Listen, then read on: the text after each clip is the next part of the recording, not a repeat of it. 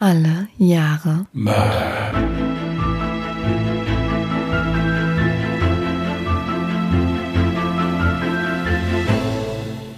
Herzlich willkommen zu Alle Jahre Mörder, der True Crime Podcast mit Christian, hallo. Und Jasmin. Hi. ja, ihr Lieben, es wäre dann mal wieder Sonntag. Wir wären dann mal wieder da. Also wir haben jetzt eigentlich gerade Samstag. Ja, aber wenn die das hören, ist doch Sonntag. Weißt du nicht? Es wird Sonntag hochgeladen, also es ist mal wieder Sonntag. Ich bleibe dabei. Liebe ZuhörerInnen, ich versuche gerade Christian dazu zu drängen, noch einmal Schnauze zu mir zu sagen. Nachdem ich ihn gefragt habe, ob der Kühlschrank aus ist, das Fenster geschlossen, er das Atmen eingestellt hat und die Nase frei ist, hatte er irgendwie ein bisschen die Schnauze voll. Ich will es so formulieren, sie ist so ein bisschen speziell vor der Aufnahme immer. Liebenswürdig? Was ganz Besonderes, um es so. Ich meine, das ist sie ja immer, ja, aber es ist so, also es äh, wir, ja, ist teilweise nicht so einfach, ja. Aber nichtsdestotrotz muss ich Jasmin jetzt als allererstes Mal mich herzlich bedanken und auch mal loben. Jasmin hat nämlich für heute einen Fall gemacht, weil ich es zeitlich nicht geschafft habe. Da wirklich jetzt mal und das auch ganz ohne Flachs ein großes Dankeschön, weil ich war so Mitte der Woche so leicht am Verzweifeln, weil ich alles irgendwie nicht geregelt bekommen habe. Und äh, Jasmin hat mich da wirklich gerettet, weil das wäre sehr, sehr chaotisch. Ich meine, ich hätte es bestimmt versucht, irgendwie hinzubekommen, aber es wäre sehr, sehr chaotisch gewesen und mit noch weniger Schlaf, als sowieso aktuell schon drin ist. Und deswegen vielen, vielen Dank, Frau Kollegin. Sehr, sehr gerne. So förmlich, Herr Kollege. Ich nehme trotzdem nichts zurück von dem, was ich vor Beginn der Aufnahme gesagt habe. Das einfach nur mal, ja, Ich hab dich auch lieb, ja. Mhm. das kann ich gut verstehen. Ähm, Pass auf, sonst wirkst du wieder so. so, ach so, ja. Soll ich dich nochmal berichtigen, dass ich ja noch lehrerhaft wäre gerade? Ja, genau. Ja. Gut, ja, ja, du hast bis jetzt auch noch keine wirklich heftigen Fehler gemacht. Also insofern, nein, ähm, also wie gesagt, alles nur Spaß. Wir haben so unsere kleinen Rituale, bevor wir anfangen aufzunehmen, immer. Jasmin versucht die Katze irgendwie zu beruhigen. Ich selbst atme noch einige Male tief durch. Trinken Schluck, dampfen tun wir dann auch. Ich habe auch jetzt eine aufnahmefähige Dampfe hier, die Jasmin nicht ablenkt beim Dampfen, weil meine Dampfen sind ja immer etwas lauter. E-Zigarette für die Leute, die damit nichts am Hut haben. Ja, und nach der Aufnahme spielen wir dann immer PUBG, um unsere Aggressionen loszuwerden wieder. Und also das ist so im Prinzip unser Samstag. Genau. Abend. Ritual. Präabend. Je nachdem, wann wir Mhm. halt Zeit haben. Gut. Soll ich anfangen? Willst du loslegen? Dann leg mal los. Sehr gerne. Ich erzähle euch heute von dem Serienmörder Bobby Joe Long, der zwischen 1980 und 1983 die Bewohner von Miami, Ocala und Fort Lauderdale als Kleinanzeigenvergewaltiger in Angst und Schrecken versetzt hat. Doch es bleibt nicht nur bei diesen schrecklichen Taten, denn später, im Jahre 1984, kam noch Mord zu seinen Taten hinzu. An der Stelle also eine Triggerwarnung. In dieser Folge werden Morde und Vergewaltigungen an Frauen thematisiert. Robert Joseph Long, auch bekannt als Bobby Joe Long, wurde am 14. Oktober 1953 in Canova, West Virginia geboren. Seine Eltern ließen sich 1955 scheiden und seine alleinerziehende Mutter zog mit ihm nach Miami. Dort arbeitete sie zunächst als Kellnerin, um ihren Lebensunterhalt zu bestreiten. Bobby war darum oft allein zu Hause und auf sich alleine gestellt. Später fing sie im Nachtclub Big Daddy an zu arbeiten, da das Gehalt als gewöhnliche Kellnerin nicht ausreichte. Ihrem Sohn missfiel es, dass sie nur spärlich bekleidet zur Arbeit ging, und er entwickelte sich zu einem unglücklichen kleinen Jungen. Abgesehen von seinen familiären Problemen erlitt Bobby zudem auch mehrere schwere Kopfverletzungen. Die erste zog er sich im Alter von fünf Jahren beim Sturz von einer Schaukel zu. Ein Jahr später hatte er einen Fahrradunfall, bei dem er mit dem Kopf auf ein parkendes Auto aufprallte und sich eine schwere Gehirnerschütterung zuzog und einige Zähne verlor. Danach litt er unter einer Aufmerksamkeitsdefizitstörung und sein Kinn war deformiert. Mit sieben Jahren fiel er vom Pony und verletzte sich erneut schwer am Kopf. Er litt noch wochenlang an Schwindel und Übelkeit. Bobby litt zudem an einer genetisch bedingten Erkrankung, dem Kleinfelter-Syndrom, die durch ein zusätzliches X-Chromosom gekennzeichnet ist, was zur Folge hatte, dass seine Drüsen während der Pubertät unnatürlich hohe Mengen an Östrogen produzierten und seine Brüste zu wachsen begannen. Diese wurden ihm bei einem chirurgischen Eingriff entfernt, jedoch blieb anschließend die Unsicherheit im Umgang seiner Geschlechtlichkeit. Beispielsweise zog er beim Schwimmengehen niemals sein T-Shirt aus.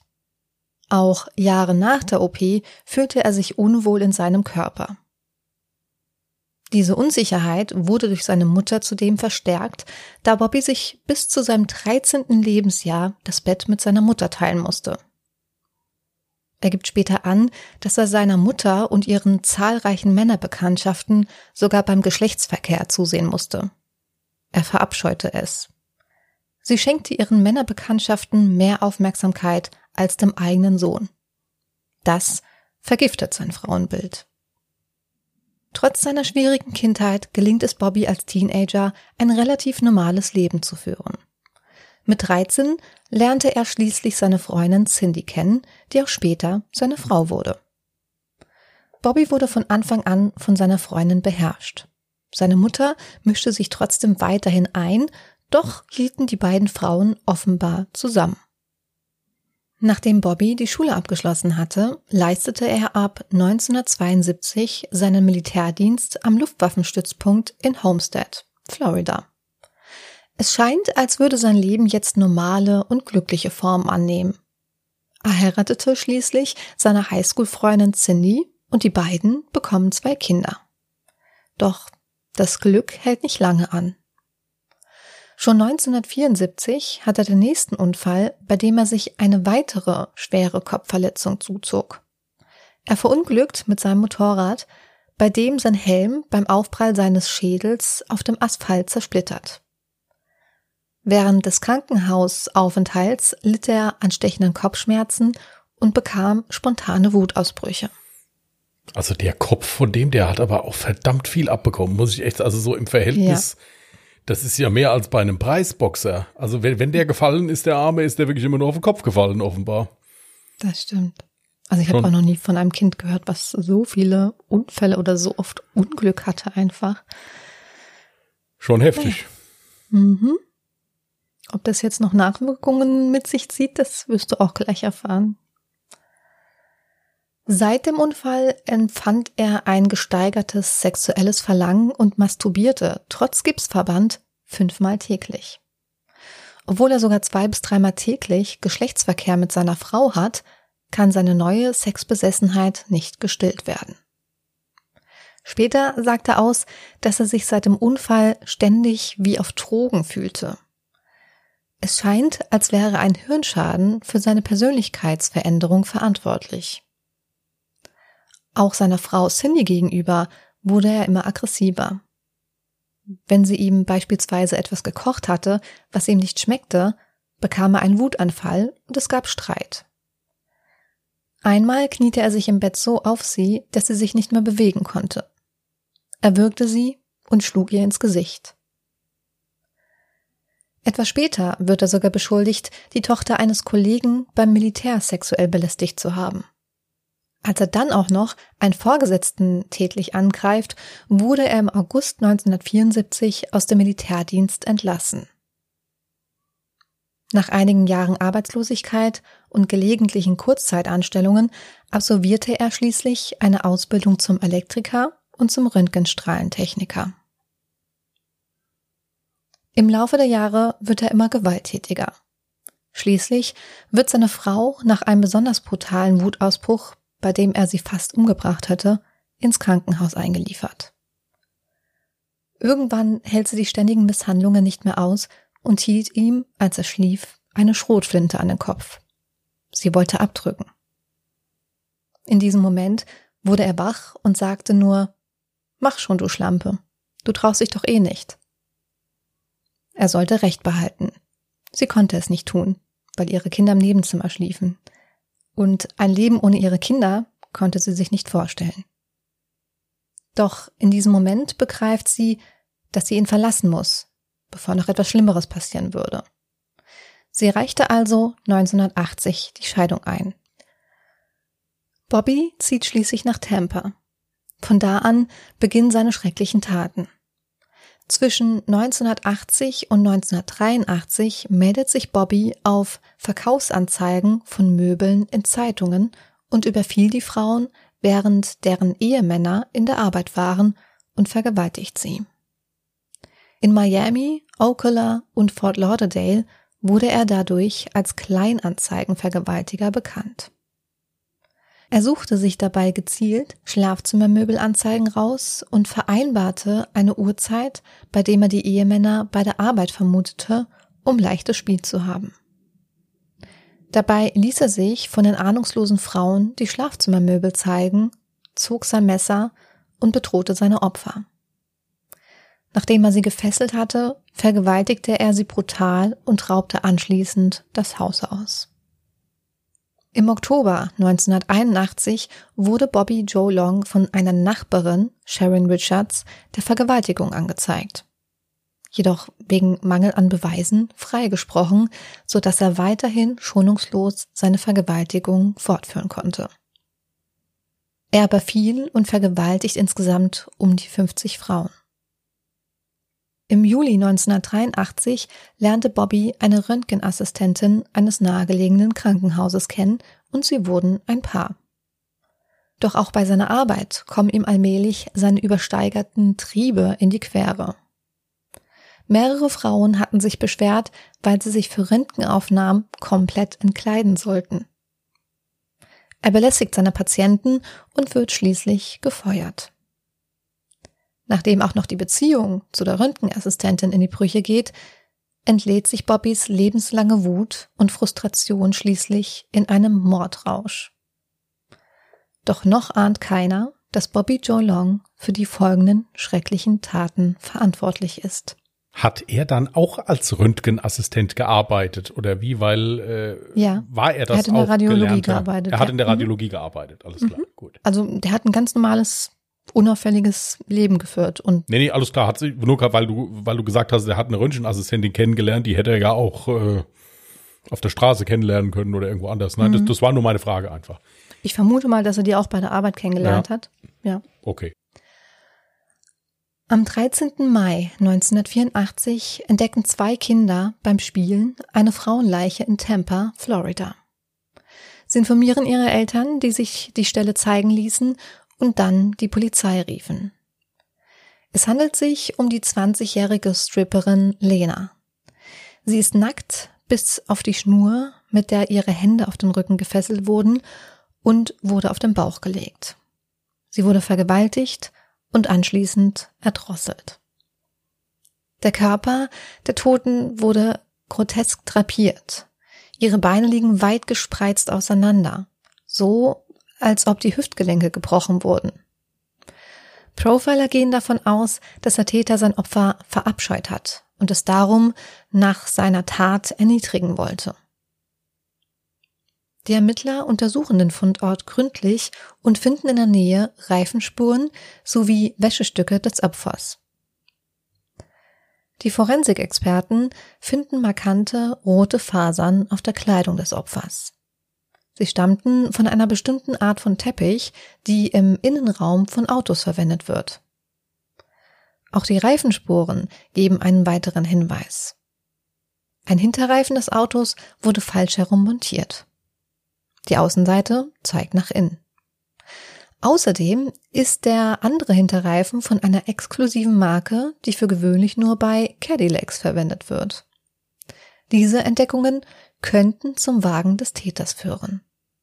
Doch bevor die Ermittlungen richtig vorankommen können, wird schon die nächste Leiche wenige Tage später am 27. Mai 1984 entdeckt. In einem bewaldeten Gebiet außerhalb von Tampa wird die blutüberströmte Leiche der 22-jährigen Prostituierten Michelle entdeckt. Sie wurde geschlagen, gewürgt und anschließend wurde ihr die Kehle durchgeschnitten. Sie muss sich bei dem Angriff wohl heftig gegen die Strangulation gewehrt haben. Die Ermittler finden auch hier wieder dieselben Reifenspuren und außerdem noch dieselben markanten roten Fasern wie beim letzten Leichenfundort. Außerdem fiel den Ermittlern auf, dass die Schnurstücke, mit denen die Opfer ermordet wurden, alle dieselbe Länge aufwiesen. Sofort war klar, dass der Täter nicht nur spontan handelte, sondern die Morde vorbereitet hatte und dass hier ein Serienmörder am Werk war. Die Ermittler analysieren alle Beweisstücke, doch leider ohne weiteren Erfolg. Im Oktober 1984 schlägt der Serienmörder erneut zu. Die Polizei findet die Leiche der Prostituierten Chanel.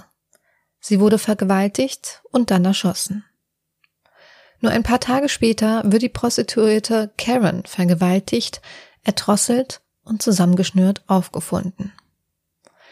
Die Polizei verstärkt sofort die Präsenz im Rotlichtbezirk, in der Hoffnung, den Killer auf frischer Tat zu ertappen.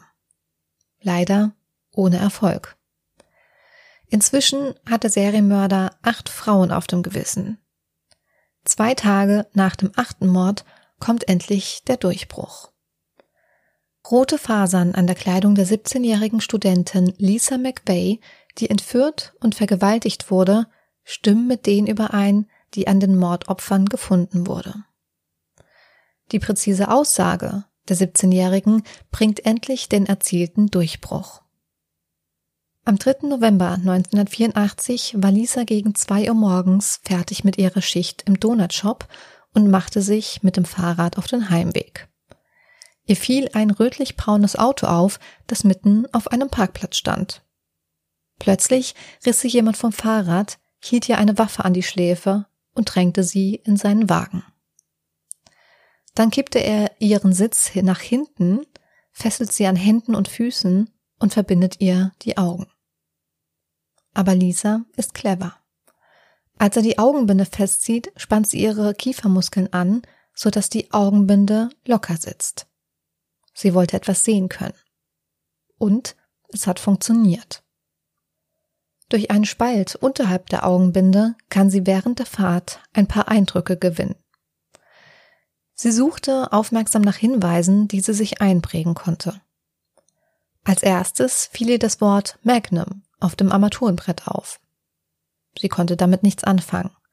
Für die Ermittler war es allerdings ein sehr guter Hinweis. Für sie stand somit das Auto des Täters fest.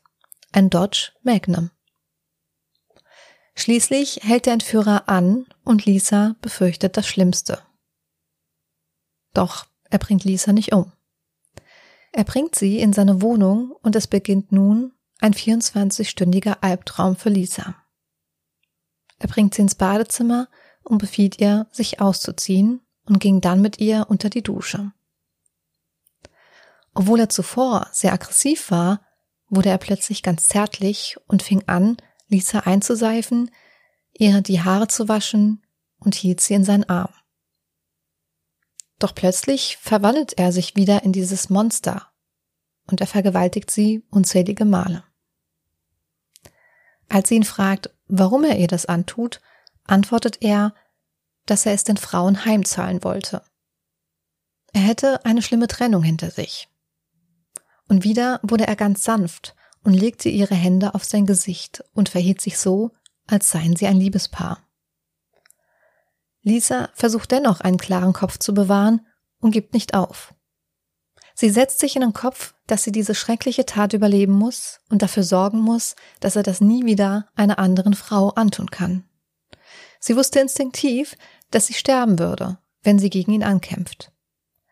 Also erfindet sie nun eine Geschichte, um an das Mitgefühl des Täters zu appellieren. Sie erzählt ihm, dass sie einen schwer kranken Vater hätte, um den sie sich kümmern müsste. Wenn er sie töten würde, wäre ihr Vater völlig am Ende. Und es scheint zu funktionieren. Er fragt sie, was soll ich denn jetzt mit dir machen? Lisa reagiert schnell und antwortet, du scheinst ein netter Kerl zu sein, lass uns doch ein Paar werden und niemanden erzählen, wie wir uns wirklich kennengelernt haben. Ich werde gut für dich sorgen. Doch er erwiderte nur Nein, ich kann dich nicht hier behalten. Plötzlich hört sie, wie im Fernseher in den Nachrichten von ihrem Verschwinden berichtet wird und bricht in Tränen aus. Der Entführer hält ihr seine Waffe an die Schläfe und sagt, wenn du nicht aufhörst, zwingst du mich, dich zu töten. Danach bringt er sie wieder ins Schlafzimmer und vergewaltigt sie ein weiteres Mal. Morgens um halb drei klingelt plötzlich der Wecker und er befiehlt Lisa, zieh dich an, ich bring dich nach Hause. Er setzt Lisa in seinen Wagen und fährt in die Innenstadt. Wieder versucht sie sich alles einzuprägen, was sie trotz der Augenbinde sehen kann. Der Entführer stoppt an einem Geldautomaten, um Bargeld abzuheben. Dann fuhr er an eine Tankstelle und sagte ihr, wenn sie abhauen würde, würde er den Angestellten der Tankstelle umbringen. Sie sagte, du hast mein Wort, ich gehe nicht weg. Er vertraute ihr, und das sollte, so kurz vor dem Ziel, auch so bleiben. Wenige Minuten nach dem Tanken hält der Entführer plötzlich an. Er umarmte Lisa und sagte, richte deinem Dad aus, es tut mir leid, was passiert ist. Aber seinetwegen lasse ich dich am Leben. Ich werde dich nicht töten, denn er braucht dich. Er stieg aus dem Wagen, öffnet ihr die Tür und half ihr hinaus. Sie soll ein paar Schritte gehen und warten, bis er weg ist. Schließlich traut sie sich die Augenbinde abzunehmen und sieht eine schöne große Eiche. In diesem Moment wusste sie, sie hat es geschafft. Sie hat überlebt. Sehr starke Frau. Auf jeden Fall, meiner Meinung nach, die Heldin absolut hier. Echt sagen. Großer Respekt. Ja, aber es geht ja noch weiter, deswegen von daher noch viel, viel mehr Respekt hat diese Frau für mich verdient, als sie jetzt schon ahnst. Sofort geht sie zur Polizei. Die Ermittler gehen mit ihr die Orte durch, an denen sie am Morgen nach ihrer Entführung vorbeigefahren sind. Da sie sich an den ungefähren Ort und an die genaue Zeit erinnern konnte, an dem sie bei dem Geldautomaten gehalten hatten, konnten die Ermittler den Geldautomaten ausfindig machen. Sie glichen nun die vorliegenden Bankdaten mit etlichen Kfz-Zulassungen eines Dodge Magnum ab und wurden tatsächlich fündig. Der Name des Autobesitzers passt zu den Bargeldauszahlungen am Geldautomaten. Somit hatten sie einen Verdächtigen. Robert Joseph Long oder eher bekannt als Bobby Joe Long. An der Stelle muss ich auch mal sagen, ich finde es bewundernswert, dass sich das Mädchen tatsächlich noch an so viele Einzelheiten der Entführung erinnern konnte. Ich, ich glaube, ich wäre dazu überhaupt nicht in der Lage gewesen. Ja, aber ich glaube, das ist, weil sie sich von Anfang an den Kopf gesetzt hatte, ich will das hier überleben. Weil allein ja. schon auf die Idee zu kommen, auch die Kiefermuskeln anzuspannen, dass sie was sieht. Richtig. Da, also ich glaube nicht, dass ich in solch einer Situation so klar denken könnte. Nee, also allein, allein das bedarf wirklich schon eines enormen, ja, eines, einer enormen Weitsicht. Ja. Ja. Toll. Die Ermittler sind davon überzeugt, den Richtigen gefunden zu haben und überwachen die Wohnung des mutmaßlichen Mörders. Er scheint zu ahnen, dass die Polizei ihm auf den Fersen ist, denn er fing an, Dinge aus seinem Apartment zu räumen und sie im Müllschlucker zu entsorgen. Offenbar versuchte er Beweise zu vernichten. Am Abend des 16. November 1984 fährt Bobby ins Kino. Die Ermittler nutzten währenddessen die Gelegenheit und untersuchten die Reifen seines Autos, um festzustellen, ob sie mit den Reifenspuren übereinstimmten, die an den Leichenfundorten gesichert werden konnten. Sie landen ein Treffer. Sie finden an seinen Reifen genau dieselben Auffälligkeiten. Als Bobby aus dem Kino kommt, schlagen sie zu und nehmen ihn fest. Auch die spätere Analyse des Autoteppichs ergibt eine Übereinstimmung mit den Fasern, die an den Opfern gefunden wurden. Doch wird er beim Verhör gestehen? Bobby kooperiert und gibt zu, Lisa McVeigh entführt zu haben. Er redete offen über die Entführung und ahnte wohl schon, dass sie zur Polizei gehen würde. Was er allerdings nicht ahnte, war, dass die Polizei eine Verbindung zu Lisas Entführung und den Frauenmorden herstellen konnte. Die Ermittler erhöhten nun den Druck und zeigten ihm Fotos der acht Opfer und fragen ihn, ob er was mit dem Tod zu tun hat. Er wird unruhig, behauptet aber noch, die Frau nie zuvor gesehen zu haben. Doch als sie ihm von den gesicherten Reifespuren und Fasern erzählten, begreift er langsam, dass er seine Taten nicht mehr vertuschen konnte. Ganz ruhig legt er plötzlich ein Geständnis ab und gibt zu, die acht Frauen getötet zu haben. Er schildert detailliert, wie er die Frauen über einen Zeitraum von sieben Monaten entführt, vergewaltigt und ermordet hat. Er beschreibt sogar, warum er sein zweites Opfer, die 22-jährige Prostituierte Michelle, so brutal ermordet hat. Zitat Es gelang mir nicht, sie zu erwürgen. Zuerst schlug ich ihr auf den Kopf. Sie sollte ohnmächtig werden, damit sie nicht leidet, während ich sie umbrachte. Seit seiner Kindheit hat sich ein Hass auf Frauen in ihm aufgestaut. Aber warum ließ er dann das 17-jährige Mädchen laufen? In seinem Verhör sagte er aus, ich wusste, dass sie mich dran kriegen würden. Sie hatte mich gesehen, trotz der Augenbinde. Ich war unentschlossen, ob ich sie gehen lassen sollte, aber ich wollte ihr nicht wehtun. Lisas Geschichte über ihren Vater weckte wohl sein Mitgefühl. Für Bobby waren alle Frauen wertlos und böse. Doch Lisa zeigte ihm plötzlich ein völlig anderes Bild, weshalb er bei ihr anders handelte als zuvor. Im September 1985 bekennt sich Bobby Joe Long schuldig des achtfachen Mordes und der Entführung und Vergewaltigung von Lisa McVeigh. Er wurde 26 Mal lebenslänglich und zweimal zum Tode verurteilt. Am 23.05.2019 wurde er im Staatsgefängnis des US-Bundesstaates Florida mittels einer Giftspritze hingerichtet und um 18.55 Uhr Ortszeit für tot erklärt. Die Frage nach seinen letzten Worten beantwortete er mit Nein. Und jetzt kommt noch was richtig krasses, warum ich auch gesagt habe, in meinen Augen ist diese Lisa McVeigh eine absolute Heldin. Indirekt rettete Bobby Joe Long allerdings auch ein Leben. Das Leben von Lisa McVeigh. An dem Tag ihrer Entführung hatte sie beschlossen, sich umzubringen. Schon vor dem Überfall von Bobby war sie mehrfach Opfer sexueller Gewalt geworden. Der Freund ihrer Großmutter hatte sie drei Jahre lang missbraucht. Bevor sie an dem Tag ihrer Entführung zur Arbeit ging, schrieb sie sogar bereits einen Abschiedsbrief.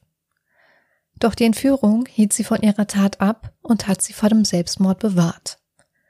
Lisa McVeigh hat ihre traumatische Erfahrung in etwas Positives umgewandelt. Sie ist heute Polizistin und auf die Unterstützung von Missbrauchsopfern spezialisiert. Heute will sie verhindern, dass andere das durchmachen müssen, was sie damals selber durchmachen musste und falls doch, will sie für sie da sein. Toll. Ja. Ja, also, wenn ich den Fall so höre, dann sollte ich vielleicht öfters mal keine Zeit haben. Also hast wirklich einen so. ganz, ganz tollen Fall gemacht. Also toll, ihr wisst ja jetzt wieder, jetzt haben wir wieder das Problem mit toll und einem Mordfall, aber war ein sehr, sehr spannender Fall, muss ich wirklich sagen. Ja. Danke. Und ich fand den Fall auch super spannend, vor allem eben mit meiner Meinung nach der Heldin der Geschichte, Lisa McVeigh. Ich, ich finde einfach nur, das ist der absolute Wahnsinn gewesen, wie mutig sie während der kompletten Entführung war, wie geistig anwesend und clever sie gehandelt hat, auf psychologischer Ebene, sowie auch auf äh, Ebene wie jetzt das Handeln an sich, so Dinge wie das mit der Augenbinde. Das wäre mir beim besten Willen nicht eingefallen. Ja, es kann wirklich sein, dass sie vielleicht dann während dieser Entführung halt echt dann für sich das, den Entschluss gefasst hat, ich sollte vielleicht doch leben, vielleicht hat es als Zeichen so ein bisschen gesehen oder sowas. Hm. Es gibt ja solche Menschen, die wirklich ja in Stresssituationen einen absolut kühlen Kopf bewahren können. Ja. Ja, und das scheint wirklich hier dann so ein Mensch zu sein. Auch, dass die mit 17 Jahren in der Lage ist, einen Menschen, vor dem sie ja eigentlich Angst hat, ja, so zu beeinflussen mit einer Geschichte, dass der also dann auch zurückgeht und von seinem eigentlichen Vorhaben ein bisschen Abstand nimmt. Ich meine, die Vergewaltigung musste sie ja leider trotzdem über sich ergehen lassen, aber zumindest hat sie das überlebt. Ja. Das ist ja schon wirklich krass. Also ist ein sehr krasser Fall und auch der der Täter, ich meine, also wirklich, ich habe das ja äh, mittendrin schon mal gesagt, wie viel mal der auf den Kopf gefallen ist. Also mich würde da mal interessieren, ob der Kopf auch dann wirklich mal richtig untersucht worden ist, also mit Computertomographie oder dem MRT. Weil ich meine, das kann schon sein, dass der da erhebliche Schäden davongetragen hat. Ja, ja, Psychologen haben das auch bestätigt, dass das sein kann.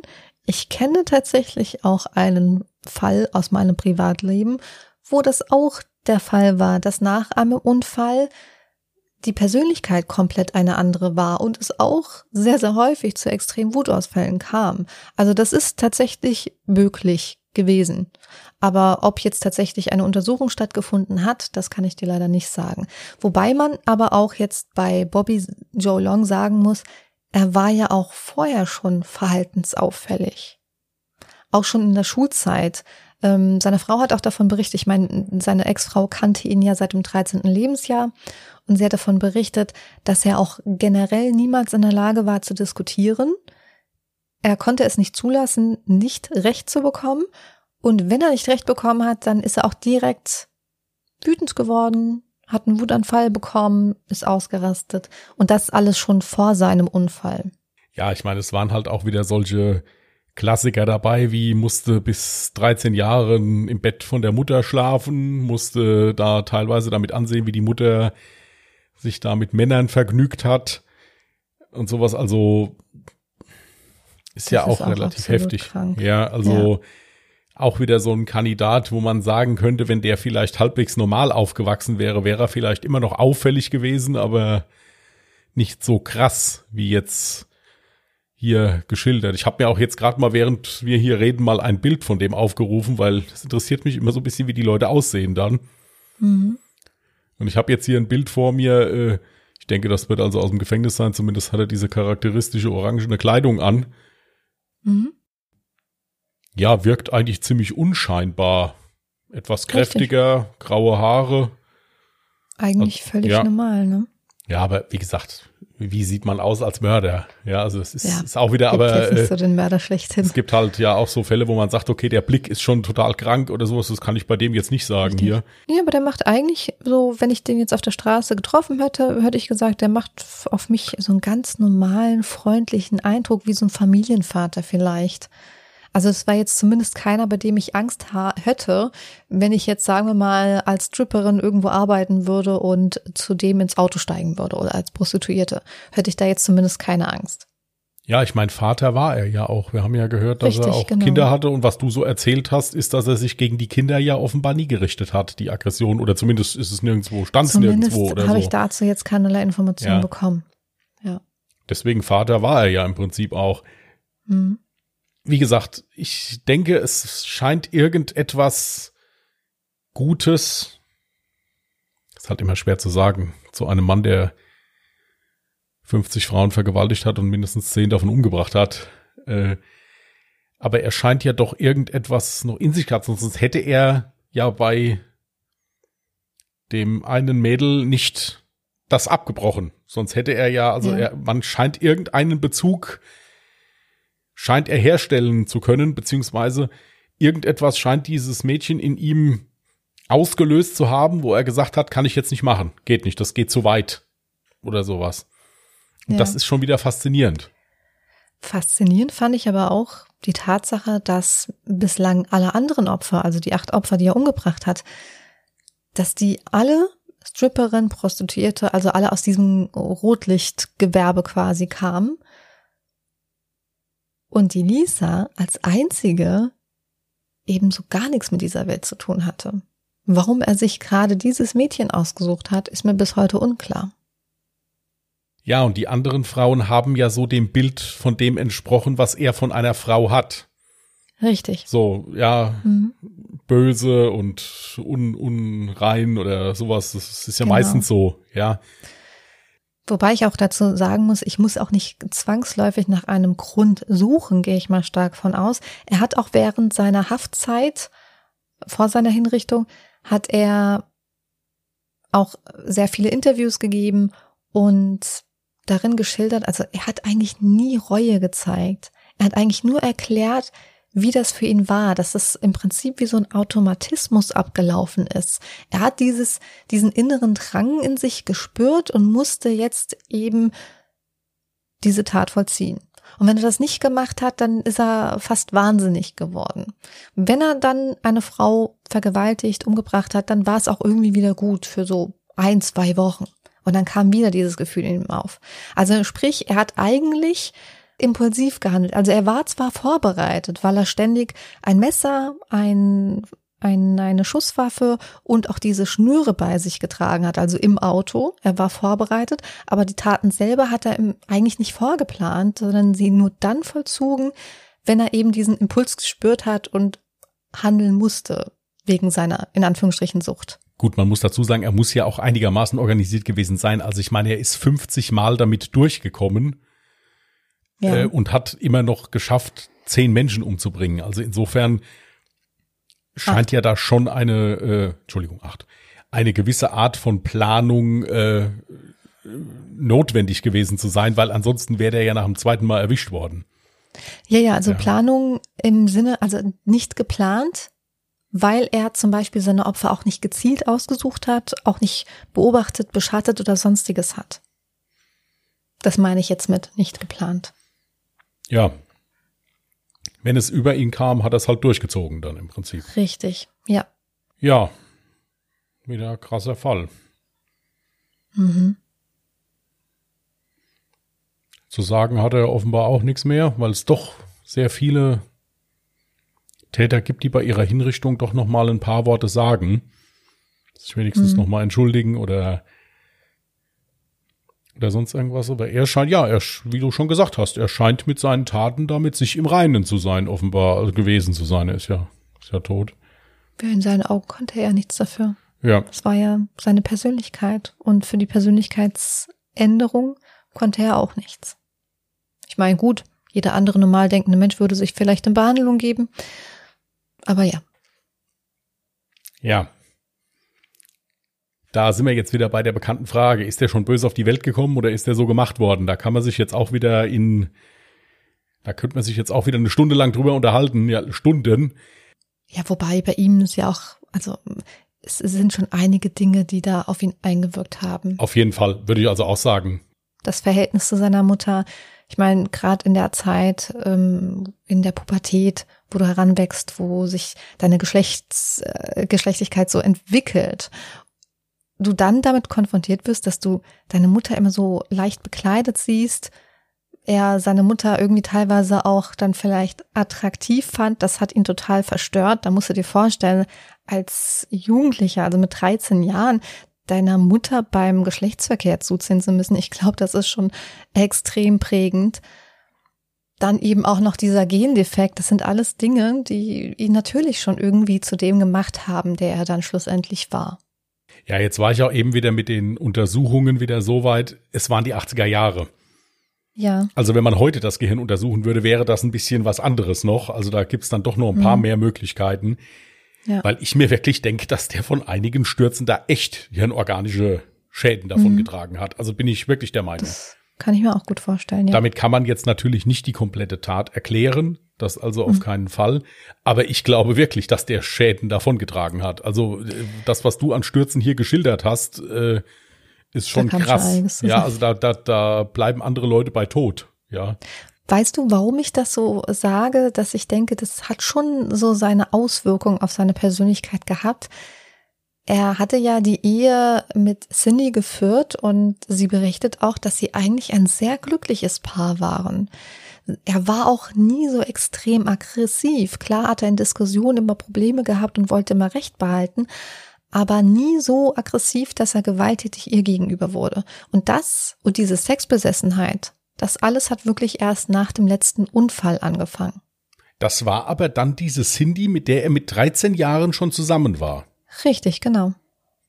Hatte dann aber auch wieder sich eine Frau ausgesucht, die auch wieder so ein bisschen ist wie seine Mutter. Schien so, ja. Ja, also, weil du hast es, du hast ja erzählt, dass die mhm. sogar sehr gut miteinander harmoniert haben. Ja. Da fällt mir jetzt wieder dieser eine Satz ein. Ich glaube, der Film, das war aus Dirty Dancing oder sowas. Endlich habe ich eine Frau getroffen, die so ist wie meine Mutter. Sie zieht sich so an wie sie, sie redet wie sie, sie denkt wie sie. Ich habe sie meinem Vater vorgestellt, er kann sie nicht leiden. Ich habe Dirty Dancing nie gesehen. Ich oute mich jetzt einfach mal. Ja, das macht man nicht alles. Mir ist halt jetzt aufgefallen, weil das ja schon auch eine sehr lange Zeit war, also 13 Jahre. Ich meine, das ist ja jetzt nichts, wo du dann da dann die Frau triffst, die du danach heiratest im Prinzip. Deswegen hat es mich schon so gewundert. Deswegen denke ich mir, dass die Mutter vielleicht das auch immer schön so organisiert hat, dass der auch die mit ihr zusammenbleibt. Also sie mochte die und die haben ja auch harmoniert gut. Hm. Das kann sein, dass der in der Ehe auch nur unterdrückt worden ist.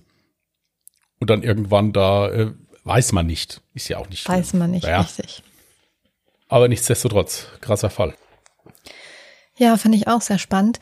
Ich hoffe, es ist äh, für euch auch in Ordnung, dass ich jetzt einen Fall rausgesucht hatte, bei dem es tatsächlich erst 1984 um Mord ging, aber die ersten schrecklichen Taten, diese Vergewaltigung, die haben ja tatsächlich schon 1980 angefangen. Von daher dachte ich, ich fand den Fall einfach so interessant und spannend, dass ich ihn unbedingt nehmen wollte.